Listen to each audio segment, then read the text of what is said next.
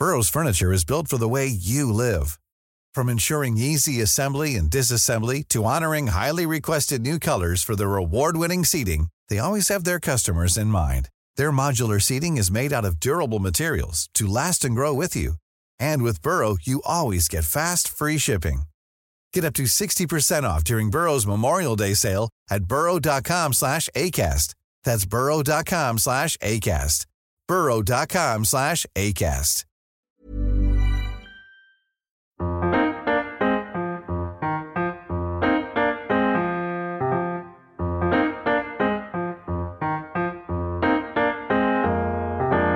Hello and welcome back to another edition of the Holtcast. Cole Pedham here as always. And of course, we're finally back for another opposition match preview ahead of this weekend's game at the Amex Stadium against Brighton and Hove.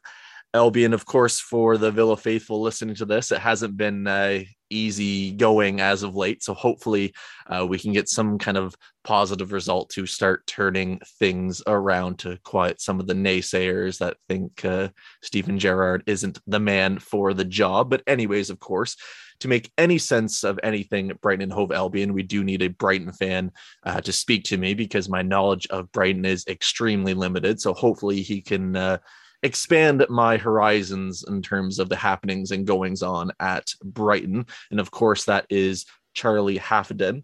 Um, and he, of course, is on the Let's Talk Brighton and Hove Albion podcast. You can find him on Twitter at Journo Half, of course. So without further ado, Charlie, how's it going for you? Yeah, I'm all good. How are you doing? Uh, not too bad. It's uh it's a Thursday, of course. We're recording this. Everyone will hear this on the Friday, so a hectic day for me midday. But nonetheless. It's a it's another day in this wonderful uh, world of ours and hopefully it gets a little bit better this weekend uh, hopefully for one of us at least. But regardless of that let's dive in with the whole brighton perspective first of course because that's why we like to do um, these podcasts in particular. So what do you make of Brighton's season so far? Because I think I was looking at uh, your results throughout the season last night, and I think you guys started what with four out of uh, four out of five wins initially in the Premier League. So starting yeah. a little bit of a barn burner. I guess as a whole, how have you kind of what have you made of your season? Yeah, I mean, if you ignore the last two games, we've been defensively catastrophic. I'd say that we've had a brilliant defensive season, and we've come through with some quite tight victories at the right times. Um, too many draws is one thing to mention.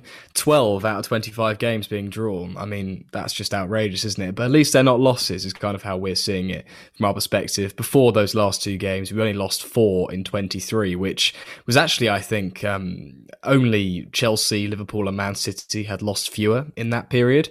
So from that perspective, absolutely brilliant. And trying to get results against the likes of Liverpool is just incredible and matching Chelsea on two occasions and drawing two games where, of course, they're the European champions. And at the start of the season, a lot of people thought, well, they could potentially be Premier League champions this year. And we've matched them um, on a number of occasions recently. So, yeah, very exciting to be in the top half of the majority of the season so far as well is just incredible, considering how far we've come since, you know, um, the late 90s, where we nearly fell through as a football club altogether to battle through the divisions to get back up to where we are we're just thankful to be in the Premier League, let alone the top half. So, I mean, we uh, we don't take it for granted, that's for sure.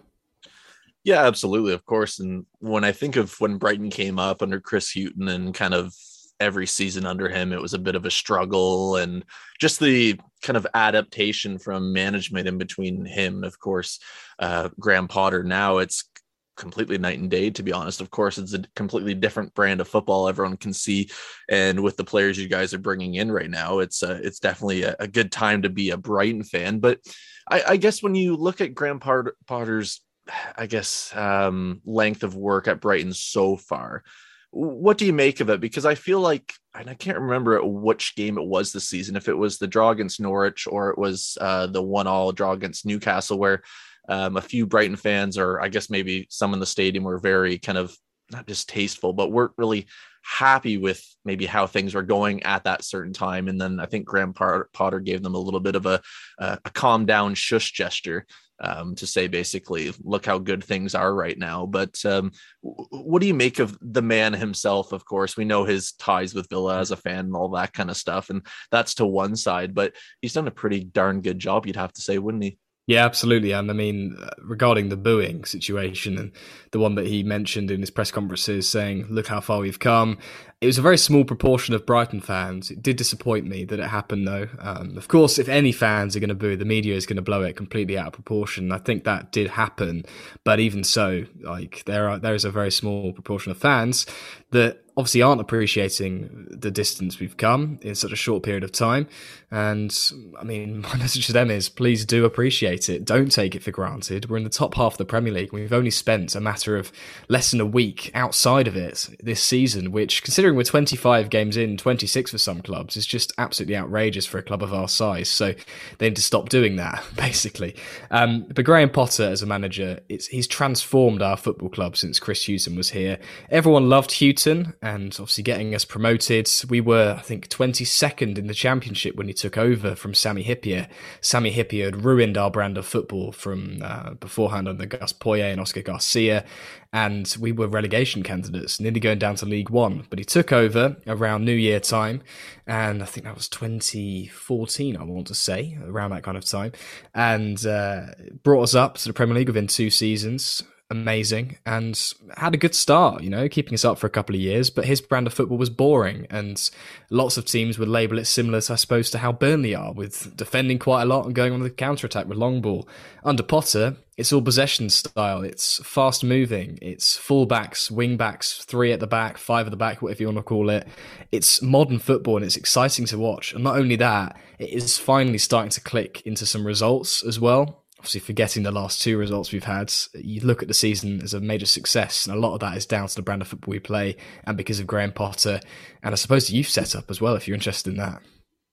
Yeah, absolutely. And it's interesting to think of where Brighton were last season to this season. Of course, um, your SG or XG, I should say, um, nerds out there that live and die by that kind of stuff. All love to them if they listen to this podcast, of course. But um, you guys are basically almost one of the top clubs in terms of that. It just wasn't really converting into actual goals. And I, I can think of our uh, Villa's game away at the Amex last season where Emmy Martinez literally stood on his head, and I still don't know to this day how that game remained nil nil. To be honest, with a number of fantastic saves, um, it, it's nice to see teams that can actually kind of take that statistic and now convert it into actual proof that it's working. So when you're looking at recent results, of course, two losses on the bounce now, and it's been a little bit more of a bumpy ride when you're switching into kind of where Brighton are now and maybe what your hopes and dreams and expectations for the fan base are going for the rest of the season, where does that kind of sit? Because I mean, I know Villa have been there in the past. Many clubs have been there where you're you're kind of say ninth, tenth, eleventh, and you think, you know what, we can really push on. And maybe you look at teams above and you look at how maybe I wouldn't say expansive their squad is, but there's definitely a little bit more depth. Where do you kind of sit with that, and where do you think Brighton will kind of end up near the end of the season? Okay, well, at the start of the season, a lot of us wanted us to progress from being a club finishing 14th, 15th, 16th on around 40 points to maybe reaching about 50 potentially. We thought that might be realistic with the expected goal stat, as you mentioned from last year, the expected points. We could have finished in the top six if we'd uh, taken advantage of all of our opportunities. But we thought, okay, if we can approach the top half, we'll be really happy. And I stay with that. I remain with that. If you'd asked me two games ago before the United and Burnley, I mean, United, I think we were quite unfortunate after playing so well in the first half. We had our red card early in the second half. Of course, Ronaldo taking advantage of Bissouma giving the ball away. If it wasn't for a couple of minutes of play, really, we could have easily got a point from that game. And then the Burnley one, well, not sure what happened there. There was no um, Adam Webster, no dunk because he was suspended. That certainly didn't help us. Um, and, we, and we lost 3 0 on the day. But before those, we were probably thinking thinking maybe we could get European football, Europa Conference League, now, of course, being a competition, and I think eighth place able to qualify for that. So that looked quite promising, but now we are six points away from that eighth place, and that is Tottenham Hotspur, who've just beaten Man City. Yeah, they've lost to Burnley too, but I mean, you'd imagine with a manager like um, Antonio Conte and having a strike force and depth they do, they're going to motor away from us. So I think it's quite unrealistic now, to be honest, to look at Europe this year. But to finish in the top half would be our goal, and we'd all be very happy with that. Apart from the very few fans who are a bit fickle and want European football for some reason. Oh, of course. I, I think there's this well, there definitely is this mentality in uh, any professional sport nowadays where you can spend millions and millions. And I think some fans eventually, and I, I, mean, sometimes I get like that too, where I think, oh, you know what, they should have signed this player versus that. And you kind of sit back and think, you know what, it's not my money. Um, so maybe I don't have as much input as I'd really like to in that, of course. But nonetheless, when you kind of sit back and look at it, say if you finish ninth, what's, I guess when you look at Brighton and where they've come from, and of course, I, I, know all too well with being in the championship and how frustrating it can be at times and things not going your way, and the glories of promotion, of course, and knowing you do not want to go back to those days anytime soon. When you look at that and you look at finishing ninth, do you think going into even next season, forecasting a little bit even further ahead, do you think there's potential for Brighton to even crack into the top eight, six, seven, really? Yeah, I mean, it's it's definitely a potential. Um, I think it's been hurt a lot by losing Dan Ashworth, our technical director, to Newcastle. It's not gone through yet, but it's going to. Of course, with the financial powers they have, you can't blame him for making the move. A lot of people have been upset with him and saying he's going all for the money. But I mean, as a technical director, to have nearly unlimited pockets apart from financial fair play, you're always going to take that opportunity. Uh, he was so crucial in our progression as a football club for our recruitments, with our um, uh, focus on youth players coming through and signing them from various countries such as Poland and uh, Japan and some really random countries. Actually, we've got scouting systems. A lot of that was down to to Dan Ashworth. So losing him is massive, and I think it removes a little bit of a draw for players coming in as well. Um, unfortunately, we haven't signed a big name striker like we've wanted to and been calling for for a few years. But having the likes of Neal Maupay, they've settled and they've scored a decent amount of goals. Um, yeah, it depends. It really depends on whether we keep hold of key players like Yves Bissouma and Tariq Lamptey, Marc Cucurella, Adam Webster. I think Dunk will stay now, but all of those I've listed have been linked with big money moves of fifty million pounds or so to, to bigger clubs. So I mean, you can't blame them for leaving. Bissouma, especially, he's got 12 months on his contract in the summer, so he could go for 25, 30 million. And he's been touted with you guys at Aston Villa. If you're pushing on and you're signing the likes of Philippe Coutinho, I think he's going to want to sign. And Steven Gerrard being a obviously a world class midfielder back in the day, I'm sure Bissouma would probably look up to someone like that and would fancy a move. So, yeah, it, going back to your question, it depends on who we keep hold of and our transfer business in the summer. But I, th- I think we can stay around mid-table for a year or two and then crack on. I, I wouldn't be too displeased. Okay, so if we're sticking with the recruitment theme with Brighton, of course, and like we said, with the whole change and, and that kind of mythology, is there any concern that I guess I wouldn't say with the comings and goings, there might be kind of a lack of quality potentially kind of coming in now with the change above. Is, is there is there any concern of that really? Kind of, yeah, because I think having someone like Dan Ashworth is a massive pull for players because they know the project is there, and the project for us is kind of bringing in a lot of youth, as I was kind of mentioning, and and bringing in youth for the future. It might not be players that we want right now. For example, a lot of us have been calling out for a striker. That's not happened. But having people coming in who will give us the next couple of years or three, four, five years, even if they don't become senior players for us, they'll at least kind of potentially give us a profit if we loan them out and they start performing well in clubs like the Championship.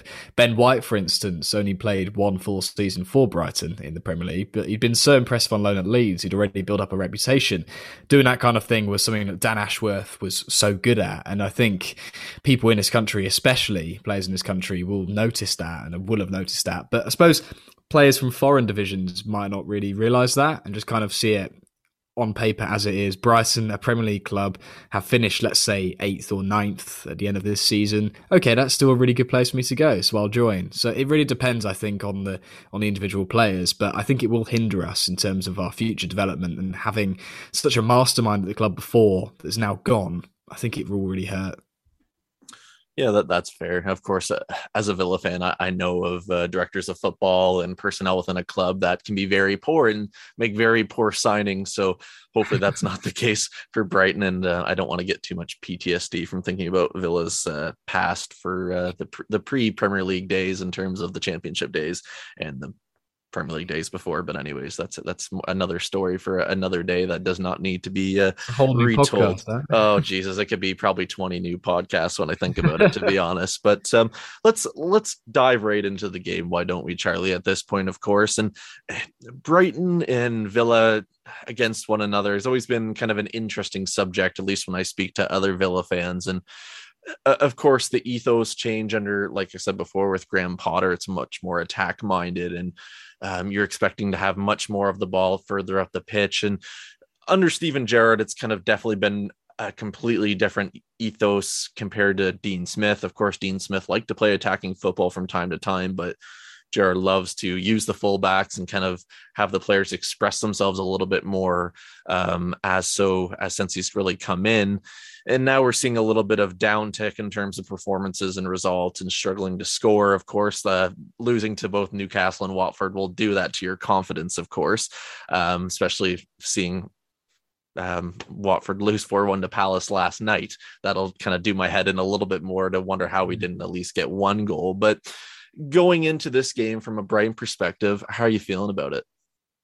Yeah, I'm feeling uh, it's mixed. Really, it's a real mixed bag because our two last results: a two 0 loss to, lost to United, a three 0 loss to Burnley. Of course, you losing one 0 games back to back against Newcastle and Watford. Like as you say, Watford conceded four to Crystal Palace last night. How on earth did you not get a goal past them? I have no idea. So that gives me a bit of encouragement. I'm not going to lie.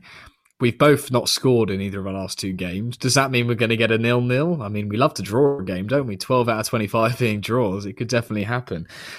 I think it'll be tight. I think us being at home will really help. Um, we didn't enjoy our trip to Villa Park this time around, losing 2 0 in Steven Gerrard's first game. I think that new manager boost as well would have really helped them. And having such a massive figure like Steven Gerrard come into a club, you want to impress from the off. And whatever the new manager is, you want to impress to ensure you keep your place in the team. So that's probably what gave you the edge last time. And it was like a five or 10 minute phase of play as well. Like on yeah, balance, yeah. that could have either, that could have gone to us that game, in all fairness, in my opinion. So yeah, I think it's going to be close again. A battle of the midfields, considering our systems are quite similar. Um, do you send a pair of four at the back or do you have three at the back? You said a lot about wing backs. Well, they're they're fullbacks that basically play wing back. Essentially, that's what it feels like these days. So with Matty Cash right. and Lucas Digne, um, you'll see, especially on heat maps nowadays, where they're essentially sometimes even further than the likes of Danny Ings or Ollie Watkins at times. So a lot of our width and attacking kind of edge comes from that. You'll see a little bit in the midfield where maybe Coutinho and Buendia will produce a bit of magic and all that kind of stuff. And we've seen that against Leeds. And of course, the comeback against United to draw two all there. But yeah, a lot of things go through them. And to be honest, I've been kind of been wondering with our issues as of late why we just don't play a back three. But nonetheless, it, it is one of those things that's a little frustrating. But when you look at Brighton going into this game in particular, and you look at the likes of Neal Maupay, and of course he's a he's a physical specimen. Of course, he he likes to get in there and uh, have a little word with people. We've of course seen that in the highlights against uh, Arsenal in the past, and I could probably name a bunch of other teams that I can think of, and even in his Brentford days as well. He's not afraid to kind of get dirty per se. So when you look at how Villa are performing as of late with him and kind of being in and out of form at times, do you think this is the ideal game for him? Yeah, I, th- I think it could be. You know, he didn't start the other game at Villa Park. Came on in the 79th minute, which is actually ironically just before he scored his two goals. so I, I, doubt it would have been his fault. He was up the other end of the pitch. But someone like him, his aggression, um, he's the kind of player that you don't want to be having against you, but you love on your team. A bit like Jack Grealish, really, I suppose, for you. I'm not sure how you feel about him now, but before. no comment. have, no comment on that one. But before it must have been a case of you loved having him and how great he was against other teams. And others didn't like the way he dived around and and won free kicks. I mean he's very good at it. It's one of his best attributes. But uh, do you know what i mean? Like for you it must have been great but for other teams not so. And that's the case with Neal Maupay. it's, it's someone you love to have on your team. And I, I really hope he can get back to form. He is so inconsistent. He misses sitters somehow yet scores bicycle kicks. And flicked um, half volleys off his shin into the top corner. Uh, it's it's really bizarre with him, and that's why we need a proper goal scorer. But for the moment, he, he is great and he should be able to cause problems.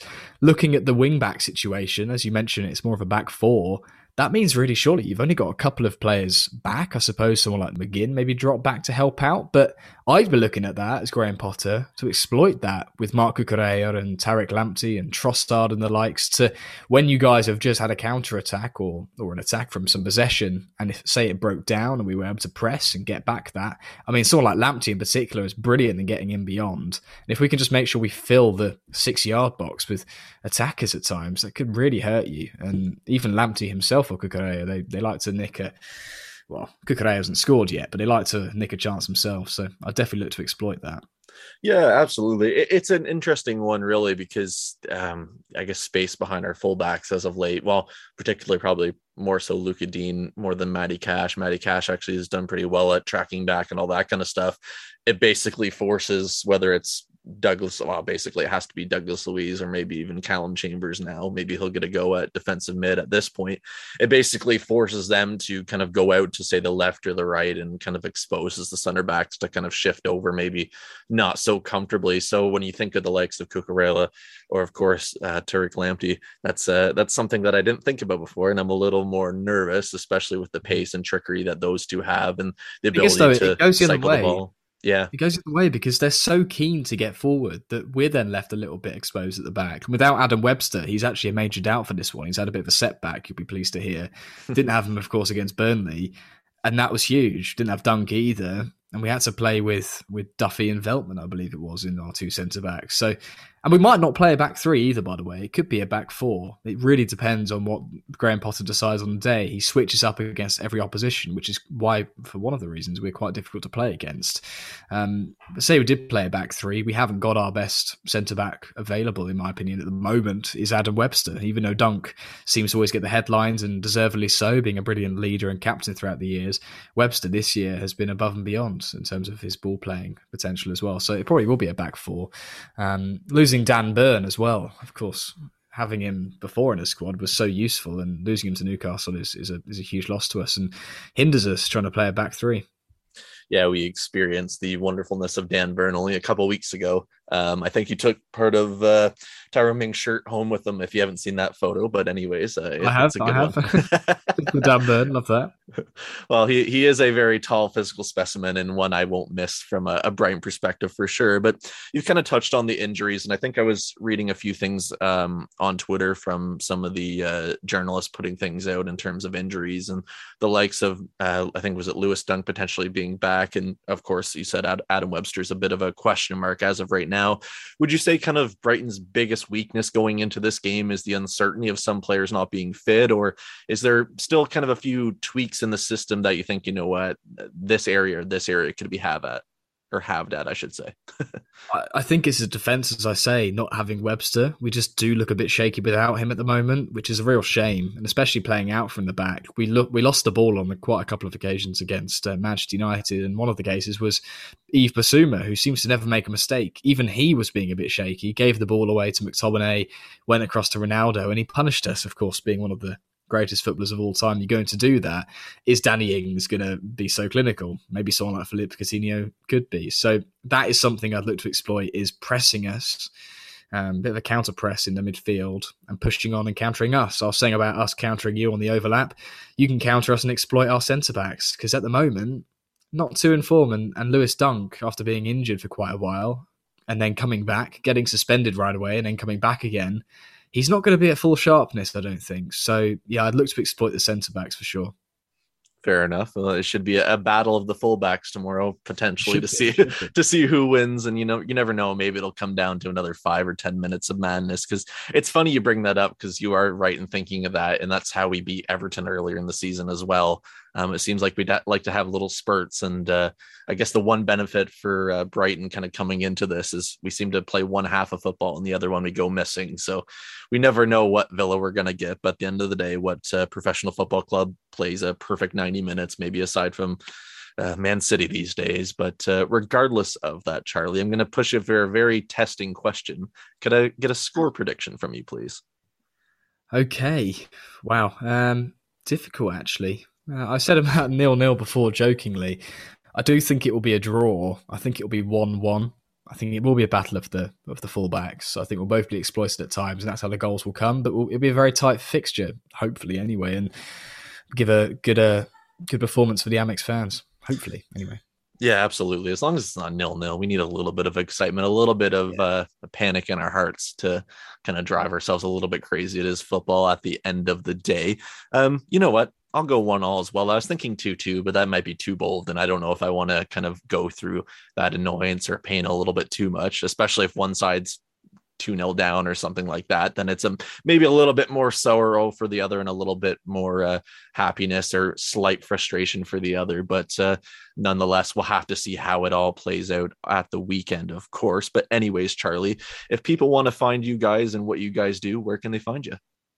Yep. So um, the Let's Talk BHAFC podcast is on all podcasting platforms. You can find them on Twitter as well at Let's Talk BHAFC. My personal Twitter, my journalistic Twitter, is at JournoHaff, which is H double F at the end. So yeah, you can find me there. I do a lot of tweeting about um, stats in particular. So probably be some stats before the game you can have a look at.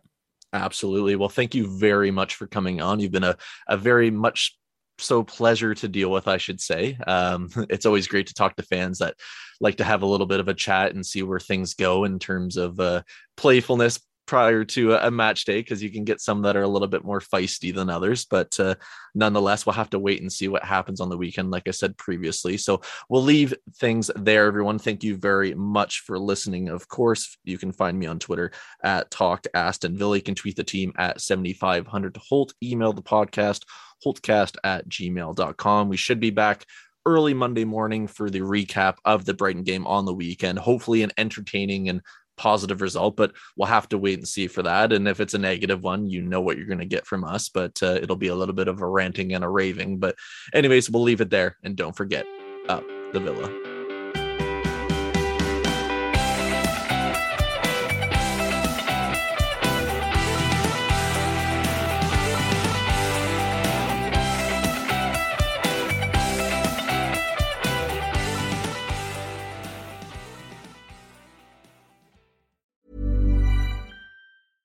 Cool fact a crocodile can't stick out its tongue. Also, you can get health insurance for a month or just under a year in some states. United Healthcare short term insurance plans, underwritten by Golden Rule Insurance Company, offer flexible, budget friendly coverage for you. Learn more at uh1.com.